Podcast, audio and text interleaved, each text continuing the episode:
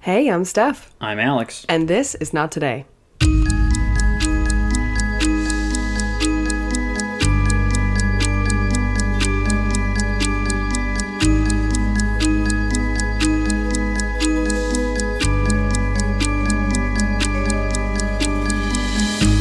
Hey, naughties! What's up?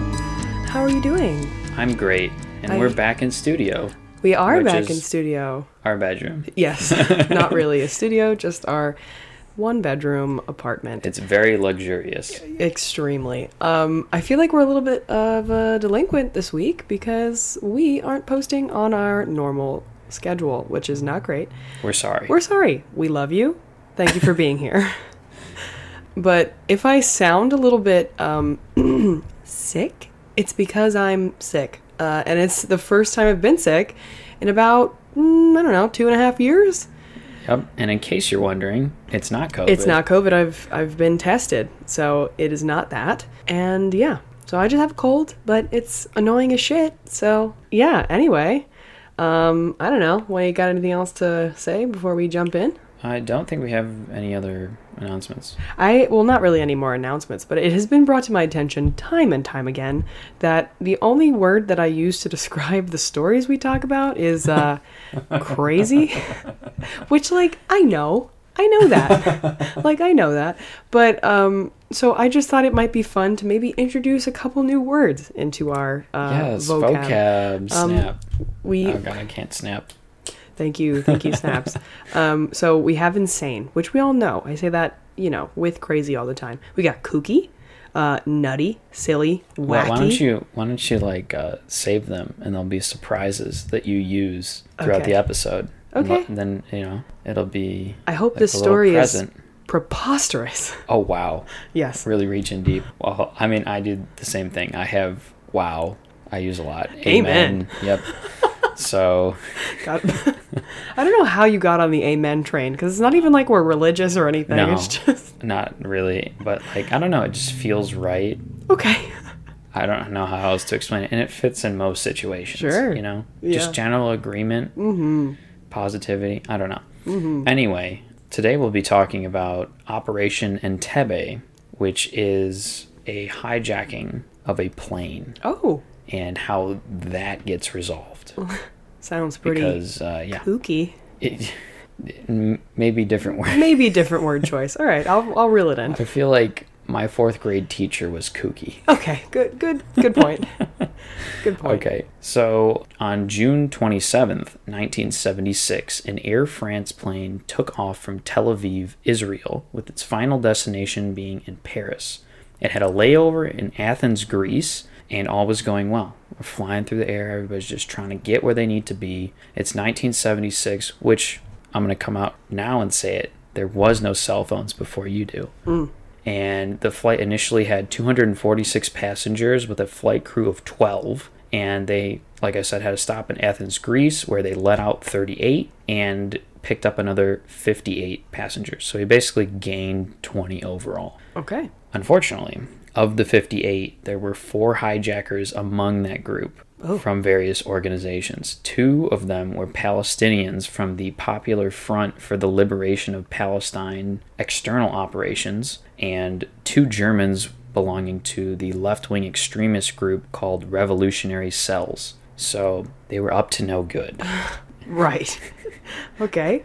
and shortly after takeoff from Athens heading to Paris, the three men and one woman revealed concealed weapons and threatened to murder the passengers on the flight if they were not immediately diverted en route to Uganda.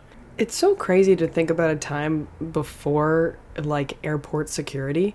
Because I mean, I know it was like really just like pre 9 11, but it's like I couldn't even imagine just being able to like go on a plane with like a knife and nobody knows, you know, or like a gun. Yeah, That's insane. I mean, because I don't know, we were what four when We were very 9/11 young, happened? yeah. Yeah, I just I have never experienced that world. No, right. I mean, me neither. That's what I'm saying. And I'm sure that they had, because I would assume that they were at least checking passports, but I don't think they scanned your bag or anything. yeah, like there wasn't really, I mean, I guess I don't really know, but I think that there wasn't really any security. Yeah. It was just kind of like walk into the airport, walk on the plane, dee dee dee dee dee. I have a knife in my bag. Like Maybe. maybe Who knows? Who knows?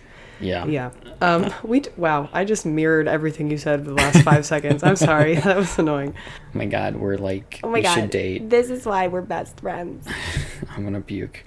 All right. So, with passengers at gunpoint, the aircrew radios their situation to the ground authorities and changes course for Benghazi, Libya, where the plane lands and is refueled. So, this is the closest major airport en route to Uganda that they can find. However, they radioed to the ground, so they know that this is happening, mm-hmm. and they have no idea where they're going to end up. They just know that we're flying this way. We don't know what their plan is. We don't know what their demands are and so the Israeli authorities and French authorities, so like France, Air France is a part of the French government, so they are basically freaking the fuck out, Right. trying to figure should. out and just putting into plans like, okay, we need to like establish di- diplomatic ties, like communications. We need to like, they're just scrambling and trying to react to what's happening in real time.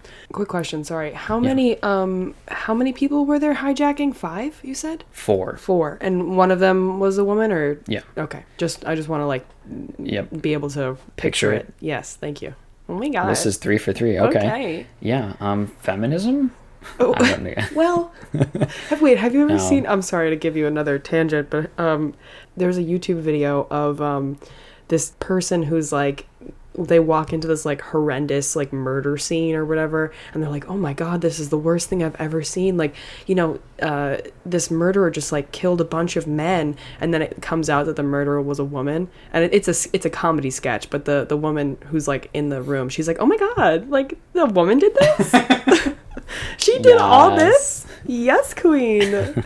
but I'm sorry, that maybe is inappropriate, but I just thought it was very funny. Similar bit could be made here. Yeah. Um, so yeah, one of them's a woman. People on the ground are freaking out, trying to react. And as the plane is refueling in Benghazi, Libya, Patricia Martel, a British-born Israeli citizen, begins to fake a miscarriage. So she's pregnant Whoa. and is, like, I might lose the baby. And so they brought a doctor in to verify, like, okay, is she telling the truth? Like, is she actually in danger? And the doctor just kind of went along with it Right. and they actually were sympathetic to her and released her. Wow. Wait, so they're they're not in the air anymore. Yeah, they're on the ground in They've Benghazi Okay. refueling, Great. which takes a while Right. for anyone who's had a flight delayed. Right. So, I mean, they're all just sitting there. Like, I'm sure that they're pointing guns at people. With, and one of them actually, so I didn't, I left this detail out, but one of them had a grenade and was like, I'm Oh. going to let it go if That's we. a, a bit of a big detail to leave out. Sorry. it's okay.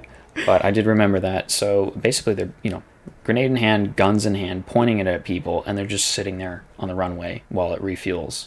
Oh my gosh. So I can't even imagine how tense that is. Well, especially yeah. if you're in first class, which I'm assuming is where they went because it's close to the pilot, right? I guess. But I don't know for sure. But I mean, whoever the person with the gun in their face is, like, wow. And they like let this pregnant woman off. That's Yeah. I guess nice. I guess now they know they have some sort of compassion. I don't Yeah. know. I mean, it, it seems to come up in every story. It's just like these weird lines of morality that people have. Yeah. Um, but they did release her. As for the rest of the plane full of passengers taken hostage, they sat in Benghazi's airport while the plane was being refueled for the tense, long seven hours before they took off again. Ooh. Seven hours. Seven hours. That is a almost a full time. work day. Yeah. That you're just having a gun pointed at you.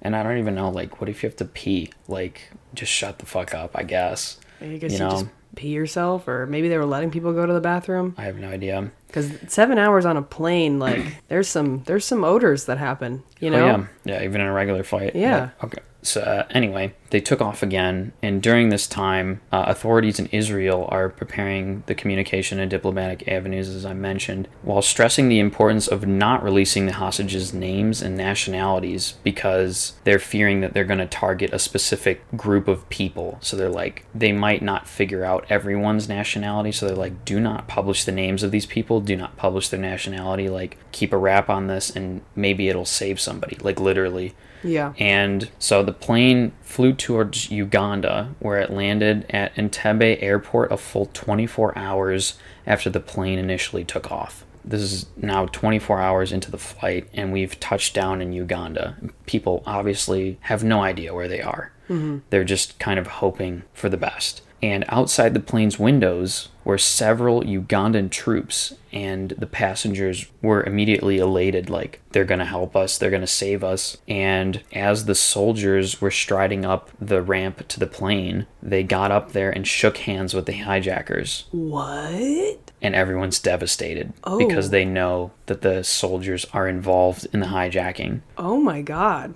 Talk about a plot twist. Yeah. So the Ugandan army is sanctioning and actively helping this hijacking attempt. Okay, so what's the goal here? Like, what are they doing with.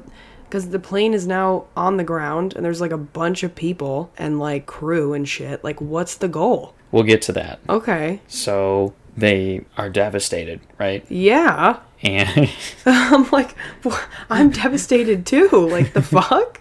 They watch as more Ugandan soldiers amass outside the plane, along with other militants that would aid in the extortion attempt. Even Idi Amin, the Ugandan president, made a personal appearance, which again made passengers temporarily hopeful before they realized that he was in on the job. He was in on the poop. Yeah. Oh my god. So, this was the first ever hijacking that had overt assistance from an army of a state. Jesus. Yeah, so the president of Uganda was not fond of the Israelis after they refused to provide him with a squadron of jets so that he could bomb nearby Kenya and Tanzania. He immediately reacted by expelling all Israeli residents of Uganda, and it was speculated that he may be involved in this hijacking as revenge for that. So, this dude is fucking crazy. Yeah. They he might be quote unquote president, but he's really a dictator. Right. So this is possibly why he's taking revenge Yeah. on civilians, which is insane. So we didn't allow you to bomb countries, so you're mad. I don't know. It was This is- beyond me. Like the worst kind of tantrum. Yeah, Yeah. I, I don't get it. I don't either. Anyway, so the passengers are forced at gunpoint into the transit hall of an airport terminal that was no longer in use. And President Amin later made another appearance and made a speech in support of the Popular Front for the Liberation of Palestine, although this was not known to the Israelis at the time. Hmm. So he's making us you know, a speech in support of the group that the terrorists are aligned with. So, after securing the passengers, the hijackers contact international media with their demands. So, this is what they want they want a ransom of $5 million for the release of the airplane from Air France, along with the release of 53 Palestinian and pro Palestinian militants from prisons around the world, but with the majority of them being held in Israel. I think it was about 40. So, if their demands are not met by July 1st, they will begin executing hostages. so, this is pretty clear and straightforward what they want. Yeah. And back in Israel, Prime Minister Yitzhak Rabin phones U.S. President Gerald Ford asking him to contact the Egyptian government and request their aid in negotiating with Ugandan President Idi Amin. And basically, this is the beginning of a like very extensive list of negotiations that they try to go through to get them to release the hostages. Wow. This was a big deal because Egypt was not particularly friendly to the Israeli situation, but it promised to do what they can. So the Israeli cabinet is breaking into a furious argument about what to do with this because this is, I mean, they don't want to release the uh, militants because they've been, been convicted under their laws, right? If they don't, then like over 200 people will die Right. they're going back and forth on whether they should even negotiate with the terrorists or not because the rationale is if they negotiate and release prisoners then this will encourage further terrorism Right. and like you know okay we got what we wanted we're just going to do it again. But you know again you know if you don't negotiate with them they could blow up 200 people Yeah, that are just innocent civilians. Horrifying. yeah. They're really just trying to like thread the line here and see what's the best outcome that they can produce but it's just really you're fucked either way. So they actually prepare to release the 40 palestinian prisoners that they are holding if a military intervention seemed unlikely to succeed. So they're like in the worst case scenario we're probably going to release these prisoners they get on the phone with the us and britain who are adamant that they should not negotiate with terrorists and inform Israel that they will, under no circumstances, release any of their prisoners. Hmm. So the US and Britain are both aligned on the we will not negotiate with terrorists line, but Israel's kind of considering both. So several negotiations and political avenues were tried to get the Ugandan president Amin to release the hostages in Entebbe. So a retired Israel Defense Forces officer, Baruch Burka Barlev, had a strong personal relationship with Amin because before 1972, Israel and Uganda actually had worked together, and Israel firms had actually helped build the airport that they're at, which we'll come back uh, to talk about later. But from these collaborations, this officer had a personal relationship with Amin, so they were like, please get on the phone and try to negotiate with him and find a diplomatic solution to end this and release the hostages. But there was no success. He was hardline. I'm not going to intervene because they don't really know yet if he's directly involved. So he's just saying, I'm not going to touch it. I see. So He's just not budging. yeah, political avenues are Exhausted. Not exhausted. Yeah. Pretty much. So back to the hostages. On June 29th, two days after the hijacking, the hijackers destroyed a wall separating the waiting hall that the hostages were currently in and just another open space. And they began to separate the group, calling out different names to be put into the new space. And although the German terrorist from Revolutionary Cells calling out the names was adamant that this was not based on nationality or ethnicity. It was very clear to everyone involved that he was only targeting Israelis and Jews. Okay. Throughout the group of hostages, they were silently like signaling to themselves that this is like the concentration camps at Auschwitz, Yeah. where they would decide who died and lived oh my- immediately. God, that's horrifying. Were there any like children there? Uh, Do I you mean, know? there had to be. Yeah. Um, I don't know for sure. Oof. But I mean, you know, pretty much you're just sitting there in this room. I mean, you're already, I'm sure, have been terrified from the moment that they took over the plane, but now they're putting you into a separate room. Yeah. And it's like obvious that this is Israeli citizens and Right. Jews only. Like, what else would you assume? No, You yeah, know? that's it's awful. So, as they were doing this, one of the hostages that was moved to the other room was actually a Holocaust survivor. Oh my god. So you survived that to get put into this situation. I can't even imagine. Um, he showed the German terrorist that was putting them into the rooms and calling out, out the names. He showed him the registration number tattooed on his arm from the concentration camp. Right. To which the German replied, "I'm no Nazi. I'm an idealist." Okay. What? So, five non Israeli hostages were also moved to the new room, four of which were ultra Orthodox Jewish couples, and there was a French resident of Israel who they suspected was hiding their citizenship status. So, they're pretty much Jewish or Israeli. Right. Anyone that they think might be Israeli, they're shoving into this new room. And after this separation, the hijackers released 48 of the non Israeli hostages on the 30th of June, mostly elderly, sick passengers, and mothers with children. So Yes. So there children. were children. Oh my god. And can you imagine being a mother No. trying to comfort your children? Luckily, they released 48 of these kind of, I would, I don't know, I would call them like Non-Jewish. people? non-Jewish, but like you know, vulnerable, more vulnerable Yeah, people. like the older people, sick people, women and children. I get that, but that this is scary. The um. Okay, keep going. yeah, the Air France crew that was crewing the flight. Oh yeah. There was twelve of them, and they refused to leave and said that they would stick with the hostages until the end of this situation. Wow, that is so so crazy. I mean, like that. Just oh my god. like it is. there's oh god, I said it. That's preposterous. um, no, but there's another plane hijacking story that I'm sure I'll cover at some point. But again, with the flight attendants, like just doing the most when it's like at the at the end of the day, we're all people, and like I I don't know, like that's that's some hero shit right there. Yeah, I can't say that I would do the same. Yeah, like I don't I I don't know, you know? How how do you find that brand of person to be like, yeah, no, I'm I'm cool. I'll I'll risk my life to stay here because it's my job question mark? That's above your pay grade. Yeah, let alone twelve of them. Yeah, I'm not I'm not saying that like they're like that's incredible. I'm not saying they're wrong, but like wow, just wow. Yeah, Just wow. Um, so the group of the released hostages were flown out by Air France from Entebbe to Paris, and they safely touched down. Okay. Meanwhile, like I said in the background, they're going back and forth about whether to negotiate or not.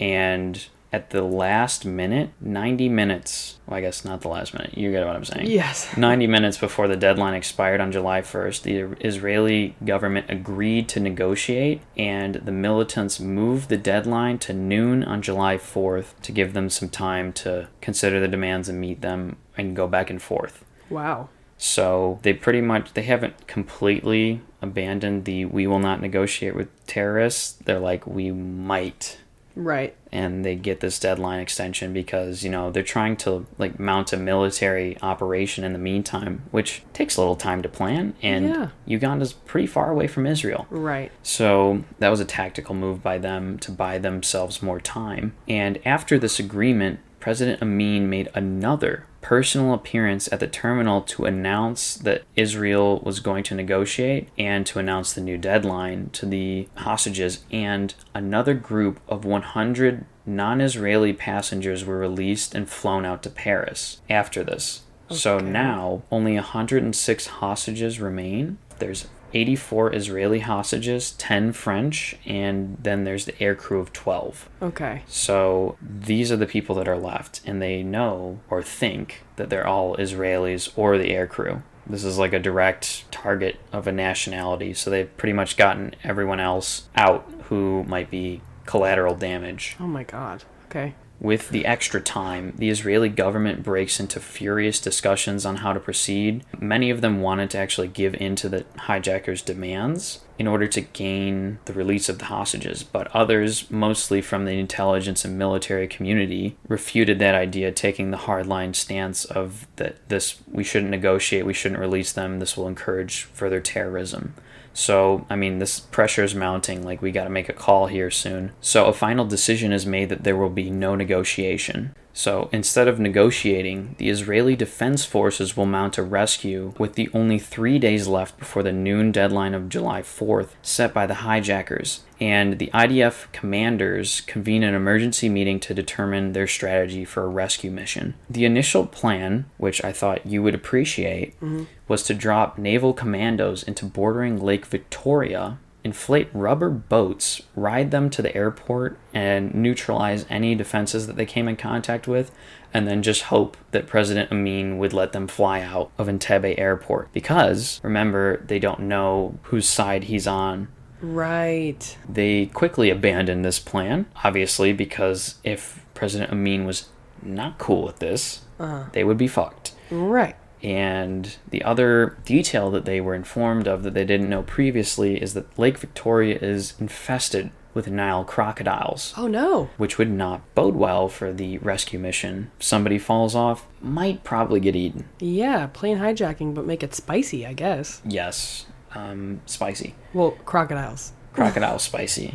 So this was a good call because obviously we know that President Amin is in on taking the hostages, so they would be stranded if they pursued this route. Right. So the most likely operation that would succeed would be to fly the soldiers into Uganda and land in or nearby the airport and attack and get them out via plane. They started drawing up plans for how they could make that happen. And the problem with this is that Entebbe is so far away from Israel that they couldn't get there without refueling. So they would have to stop in a nearby African country in order to refuel and then make the trip to Uganda and then come back. So this is a huge problem because all the African nations in the area might be sympathetic to the situation, but they don't want to incur the wrath of President Amin if they were to allow them to Refuel. refuel in Yeah. their country and then go attack Uganda. Mm-hmm.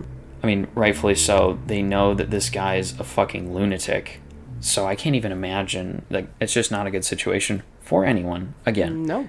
one might say crazy.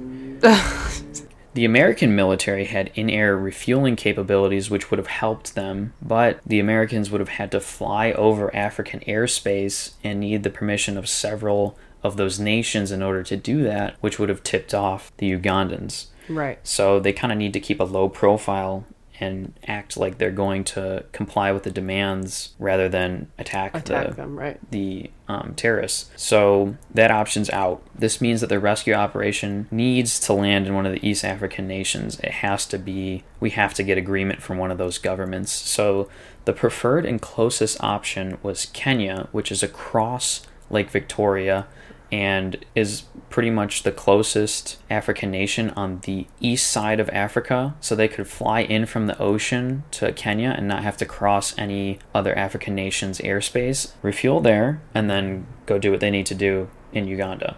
Again, Kenya was sympathetic but really did not want to let them land in their airspace if they didn't absolutely have to because of how Ugandan president would react. Britain's MI6 direct relationship with the Kenya's Minister of Agriculture, just a very strange connection of who knows who, Sure. coupled with an outcry um, from both a prominent Jewish owner of a large hotel chain and the Jewish Israeli community at large in Kenya, with their outcry of please let them land and this covert connection that they have with the Kenyan government, they actually pressured the Kenyan president to allow them to land in their airspace and refuel, and then also to gather intelligence before the raid. So, with all this pressure, they finally got him to agree, and the planning, the rest of the planning of this raid could move forward because this was really just a long shot. They don't know if it's going to work, and there's a lot of moving parts that they still need to get into place because they don't really know where the hostages are. They don't know how many of them there are. They don't know what weapons they have. They don't know the layout of the airport. They don't Right. know, you know, there's A a, lot lot, of things, things. that they got to put into place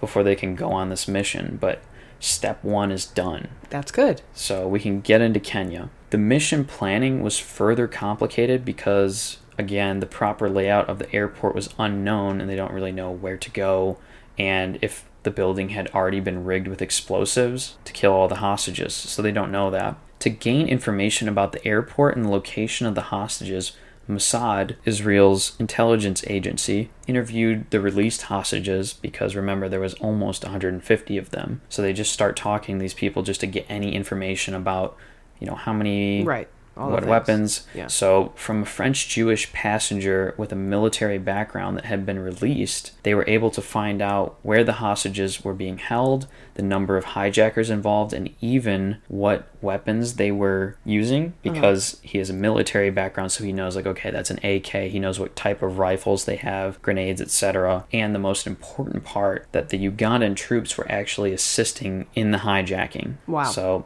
they might not have direct okay from the president, but they have support from the Ugandan military, or at least some of the soldiers who may have gone rogue. Meaning the, the hijackers. Correct. Okay. This passenger was able to give detailed information on the weapons that they had readily available, and a stroke of luck also helped the raid planning because Mossad found out that an Israeli construction firm had actually built the terminal where the hostages were being held. Wow. So they were able to, from blueprints and personal accounts, create a replica of the airport as exact as you could be uh, that they were going to raid. Great. So we basically know a lot of what we're going into now, and they can kind of move forward with a little more confidence. Good. While in the planning stage before July 4th, a Ugandan ambassador overheard Kenyan Air Force officers discussing the possibility of compensation from the Israeli government for landing in their country. And with this intelligence, he reported it to his commander of the army, basically saying, like, hey, the Israelis are up to Alright. something. They're going to land in Right. Kenya because they're talking about possibly being compensated Oh for shit. this. That's not good. So the intelligence was dismissed by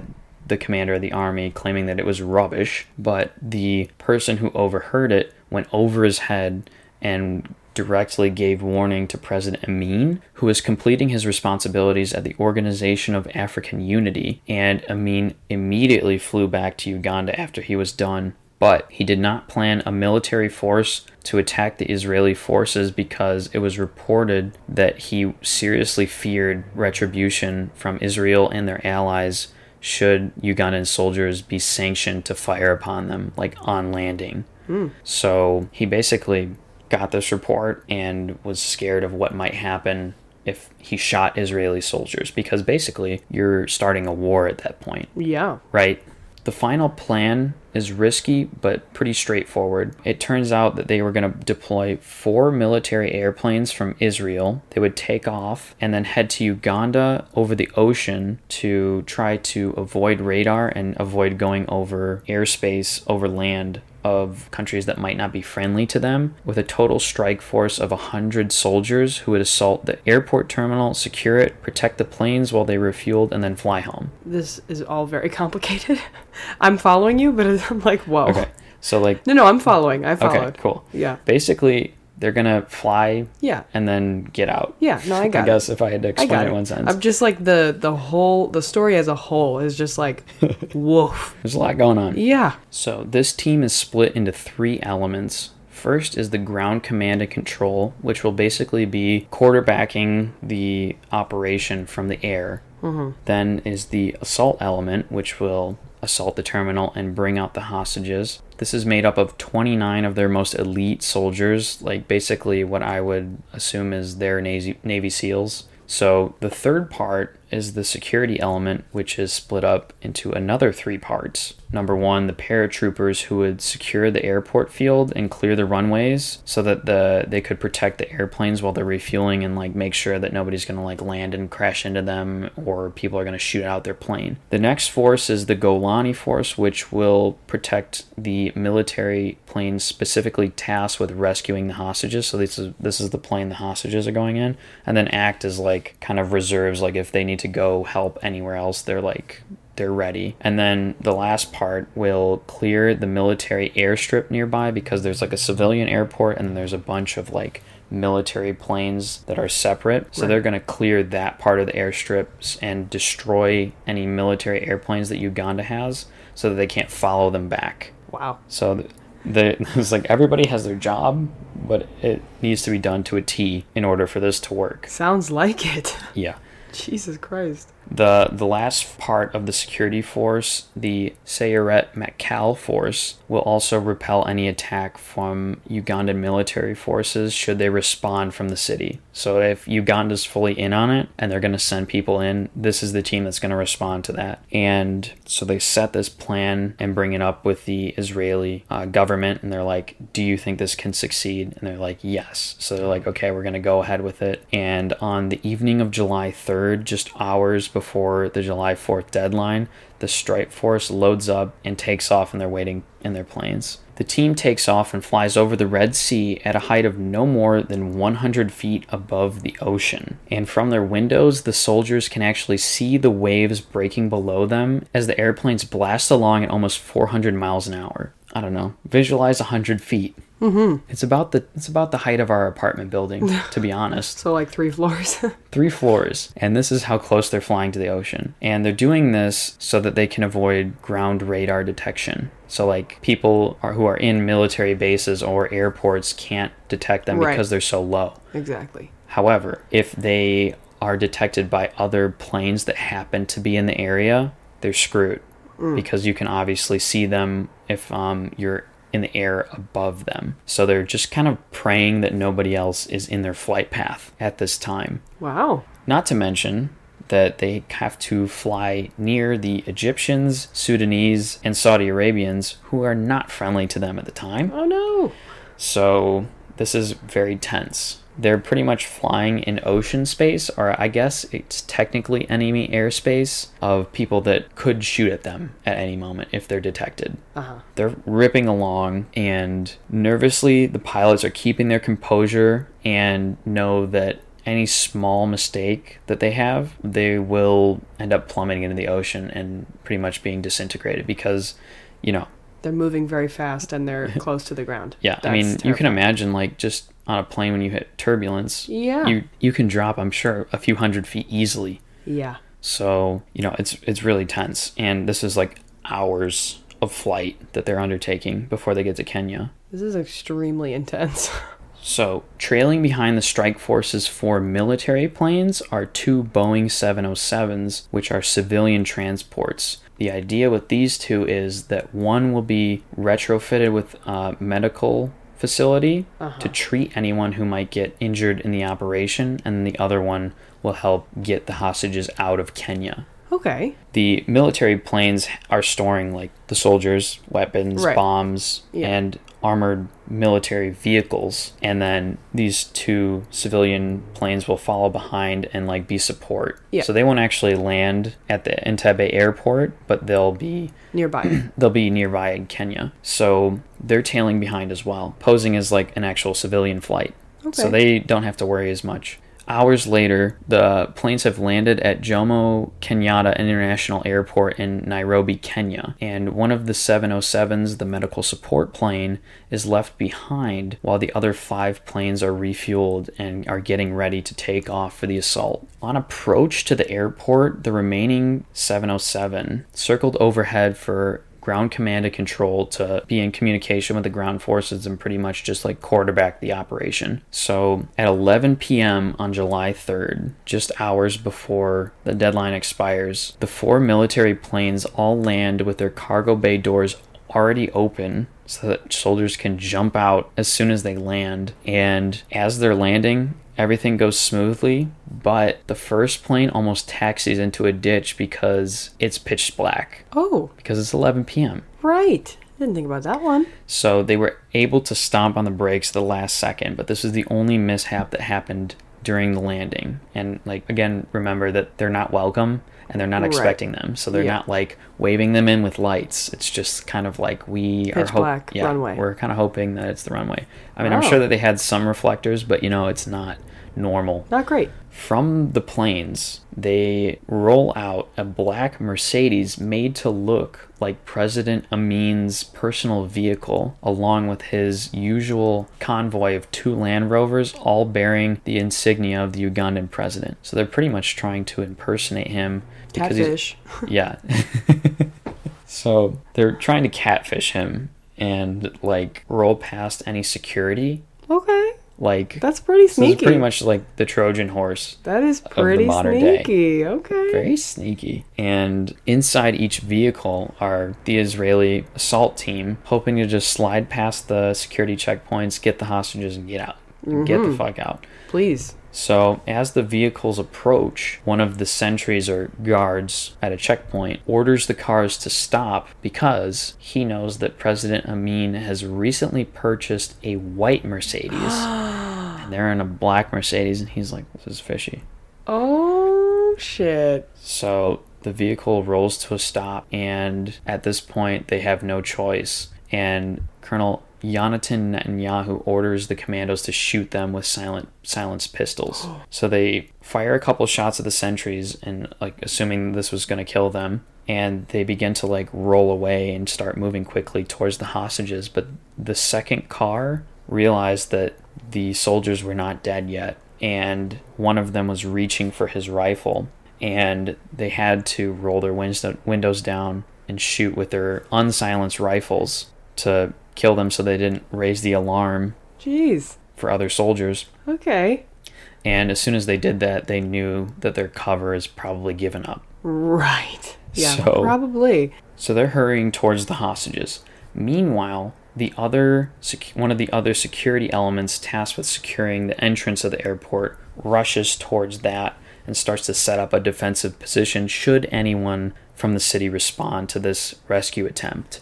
So they're holding that down, and the other security element makes a beeline to the adjacent military fi- airfield and begins to destroy the 11 Ugandan airplanes so that they can't follow them back. Oh. So basically, they're just firing grenades at these airplanes and just trying to blow them the fuck up. And they do that perfectly. The Ugandan pilots that were on base in the airport rush out from their barracks in a panic only to see their planes being absolutely blown up. And in that moment, all that remained of the planes were smoking wrecks and they flee from the airfield. They're like, I can't do anything, I'm a pilot. It's above my pay grade. Yeah. For sure. Yep. And back inside the terminal, the assault force is bursting into the building on foot. One of the soldiers breaks into the airport terminal and screams in both English and Hebrew, Stay down, stay down. We're Israeli soldiers.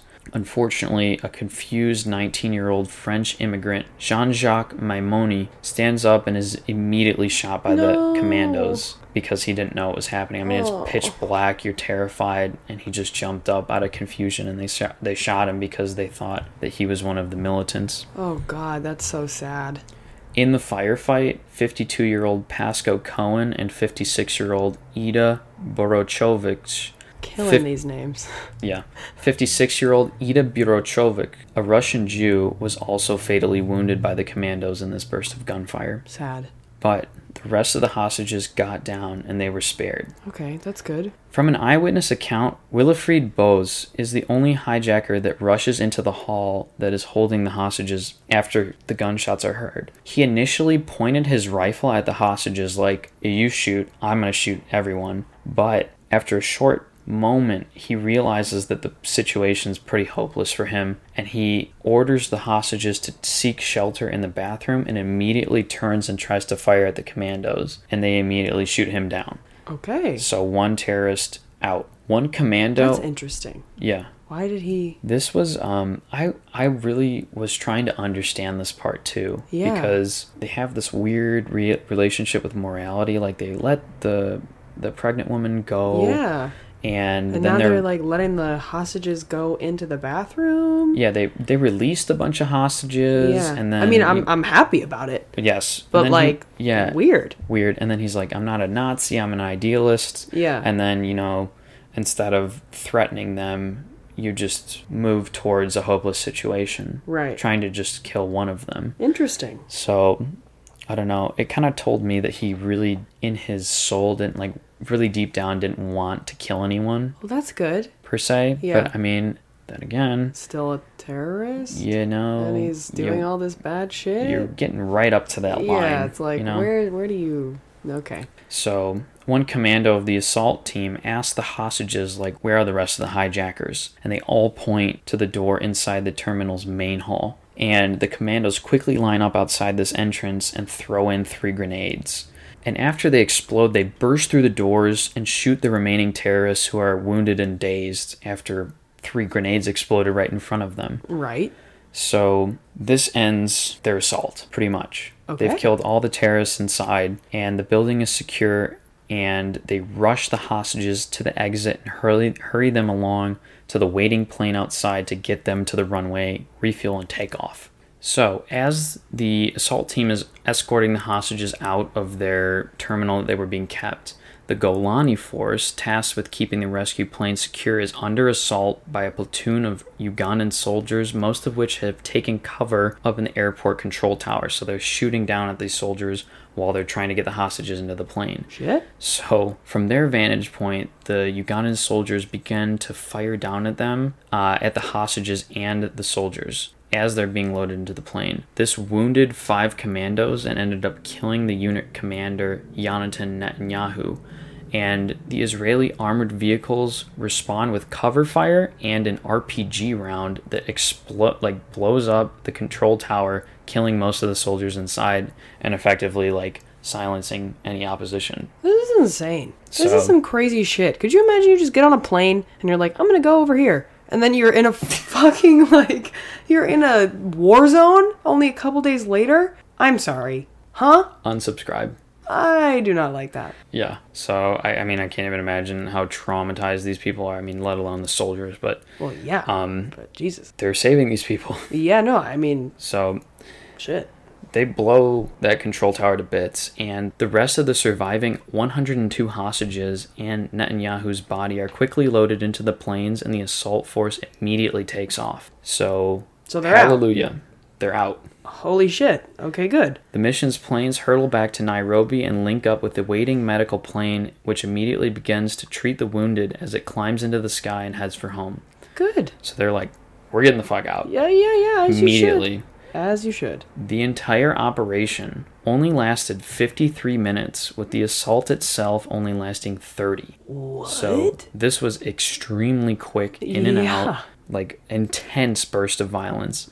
Seven hijackers and 33 to 45 Ugandan soldiers were killed. So, four hijackers took over the plane, but there were three more waiting for them at the airport. Right. They were all killed. 11 Ugandan planes were destroyed, and three hostages were killed, who I mentioned, and 10 were wounded. Wow. But I mean, all in all, this is like, I mean, pretty best case scenario for this rescue operation. It like went almost to a T. Yeah, I guess, but I mean, they still there were a couple hostages that unfortunately died, which is so sad. I know it's it's so sad, but I mean, It's just it's like know- how how do how does that that sort of operation go so smoothly? You know what I mean? yeah, I mean, it could have been a lot worse because Yeah, you know no, if they had known if they had known that the that it was Israeli soldiers coming, they probably could have blown up all Oh, of for sure. I mean, it's So- um, yeah. I mean, it, yeah. I guess It's like you- definitely not ideal. You want no one to die, but yeah. You take what you can get. I guess. I don't guess, really know how you to respond to that, but um, it sounds weird, doesn't it? yeah, it just feels wrong. Yeah, I mean, how do we sitting here talk about it like we're like, well, they did the best they could, like, yeah. but I mean, they did. no, So, yeah, I guess, uh, you know, so President Amin, hmm remember that guy, right? was furious after the raid, unpredictably so, right? Yeah, I don't like him. And allegedly said that he could have taught the Israelis a lesson if he had known that they were going to strike. Okay, Which Great. okay, take this with a grain of salt. This like contrast because this is a he said she said reporting that I'm like giving right? that like somebody told him before the raid. But you know, it just kind of is in line with I feel like this type of person who's like a strong man, fucking lunatic, just to be like having to save his ego into and being like I could have totally fucked them up if I just knew, you know. yeah, whatever. So, in retaliation, he took 14 Ugandan soldiers and arrested them for suspicion of helping the Israelis in the assault, 12 of which he shot in their barracks Oh my god, just for suspicion. that's so fucked up. Yeah. The other two were spared because of their proximity to President Amin. Meaning he like knew where they were. Like, I think that they were related to high up generals Oh, in the sure, sure, army. sure, sure, sure, sure. So they were spared, but 12 of them were like just shot. That's so shitty. God damn. So he was far from finished with his retaliation and threatened direct military action against Kenya for the support of the operation. So Kenya's fear was completely warranted at Yeah. the beginning of this operation. Yeah, yeah, yeah. And in response, the U.S. dispatched their aircraft carrier into the Indian Ocean to for protection of the Kenyans, being like, okay, if you attack them, we are going to respond with all we can muster from the aircraft carrier. Mm-hmm. While he did not take direct military action against Kenya, Amin ordered the murder of one of the hostages who had been left behind, Dora Bloch. There was a hostage left behind? She was. The day before the rescue, she was sent to a hospital because she was choking on a chicken bone. Oh my god. And while she was recovering, the rescue operation took place. So she was the only one left behind. She was a 74 year old Israeli woman, and Amin ordered her murder. And the soldiers who executed her shot her and several Ugandan doctors and nurses who apparently tried to intervene. I am heartbroken at that. That is so so sad. I know. I mean, she's just a pawn, really. That is extremely devastating. Ugh. God. Okay, keep going. Amin would also order the murder of hundreds of Kenyans living in Uganda. And at the end of this, 245 Kenyans were killed by July 11th, and 3,000 fled their impending massacre. Oh my god. I don't know what to say. like this is horrifying. What is happening? He's losing it. We killed a 74 year old woman, and now we've just killed 245 people based That- on their that's nationality. So many people. That is Yeah. so many people. So Israel faced international condemnation from many states, and they actually put forth a resolution in the UN condemning them for what it called "quote unquote" provocative actions. Though this resolution was never brought to a vote. So the Ugandan and Israeli representatives were summoned before the UN Security Council after a complaint was filed by the chairman of the Organization of African Unity and they charged Israel with an act of aggression. So the Ugandan foreign minister claimed that the hostage situation was nearing a peaceful diplomatic resolution, which we kind of know was not true. And the Israeli ambassador charged Uganda with being fully complicit in the hijacking, which we kind of know is true. and in the end, a general resolution condemning international terrorism and calling for stronger civil air security without condemning Israel's actions was raised but failed to pass in General Assembly. So basically, there was a lot of talk in the UN, but nothing happened. Okay. So, Uh, that was a lot of information. yeah, we can cut that out if you no, want. no, no. no. But, uh, I mean, basically, like, some countries were really pissed off, others were very much in support, and Uh-huh. I don't know, I guess they just, like, nothing Just happened, like a but there was bunch a of lot bullshit. of yeah there was a lot of talk Okay. So most Western nations would go on to praise the Israeli raid, calling it an impossible operation. And to leave you on a piece of good information, Idi Amin, the president of Uganda, was removed as leader of Uganda less than three years after the operation. well, that's good. So he was removed. But that is the story of Operation Entebbe. Wow, quite the story. Very dense.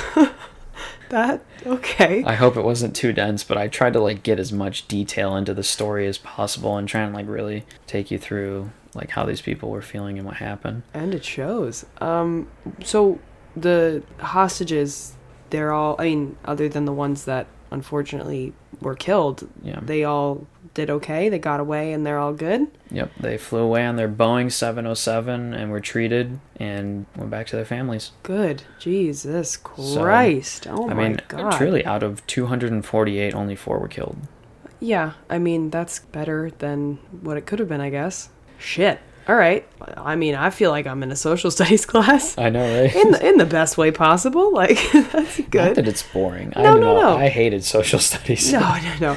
Uh, but but shit. Okay. I don't know. Got anything else to say about it? Like I I kind of just feel like a dummy. Like I, uh, that's I didn't know anything about that. That's crazy. Yeah, I gotta stop saying crazy. That let's see. Get like a spray Counter. bottle. that's pretty. that is ridiculous. You're looking. She's looking up synonyms. I'm on thesaurus.com. It's fine. Yeah. Wild. That's wild. Uh, Yeah. Anyway, and you have a good thing to talk about?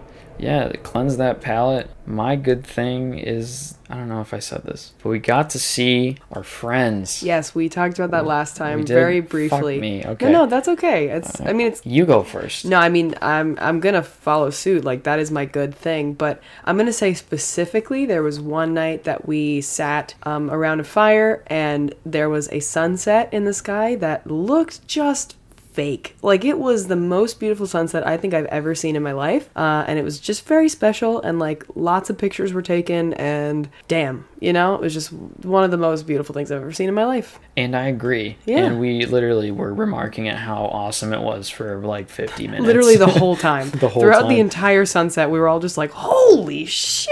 Would you look at this thing?" like, damn, God pulled it out tonight. The Mother Earth really fucking did that, didn't she?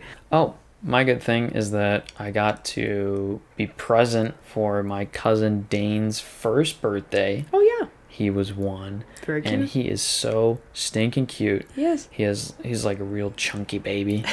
and um, they gave him like his own cake. I mean, it was about the size of an iPad. Yeah, very small, But it was like not very small, but small for a baby, you know. Uh, Right. Um, he just pretty much put both of his hands into the cake and made like a really, honestly, impressively circular hole into the cake and just shoved it all over his face. Mm-hmm. oh yeah, Just full coverage. It was like the icing was sunscreen. Yep. And he got it in his hair, and they made like a little spike, yellow mohawk. little mohawk It for was him. very cute. It was so cute, and I'm I'm just kind of happy that I got to be there for his birthday because Yeah. I'm usually not present for the family's parties in Michigan. Yeah, So yeah, that was really special. Um, okay, well, you were there too. I was also there. That was very good for me. Um, uh, okay, thank you guys so much for listening. And we hope you enjoyed this one and come back for the next one. If you want to listen or if you want to look at the pictures we post of all the stories that we talk about, check us out on Instagram. It's not today underscore podcast. If you have a story of your own that you'd like to send us in, like your own, you know, first hand account, not not like, you know, links or anything, just a story you want to tell us that's happened to you, send it to no today podcast at gmail.com. We have a Twitter, not today podcast with a T on the end of podcast is a three. We have a TikTok, not today podcast, and just keep breathing. Yeah. Yeah.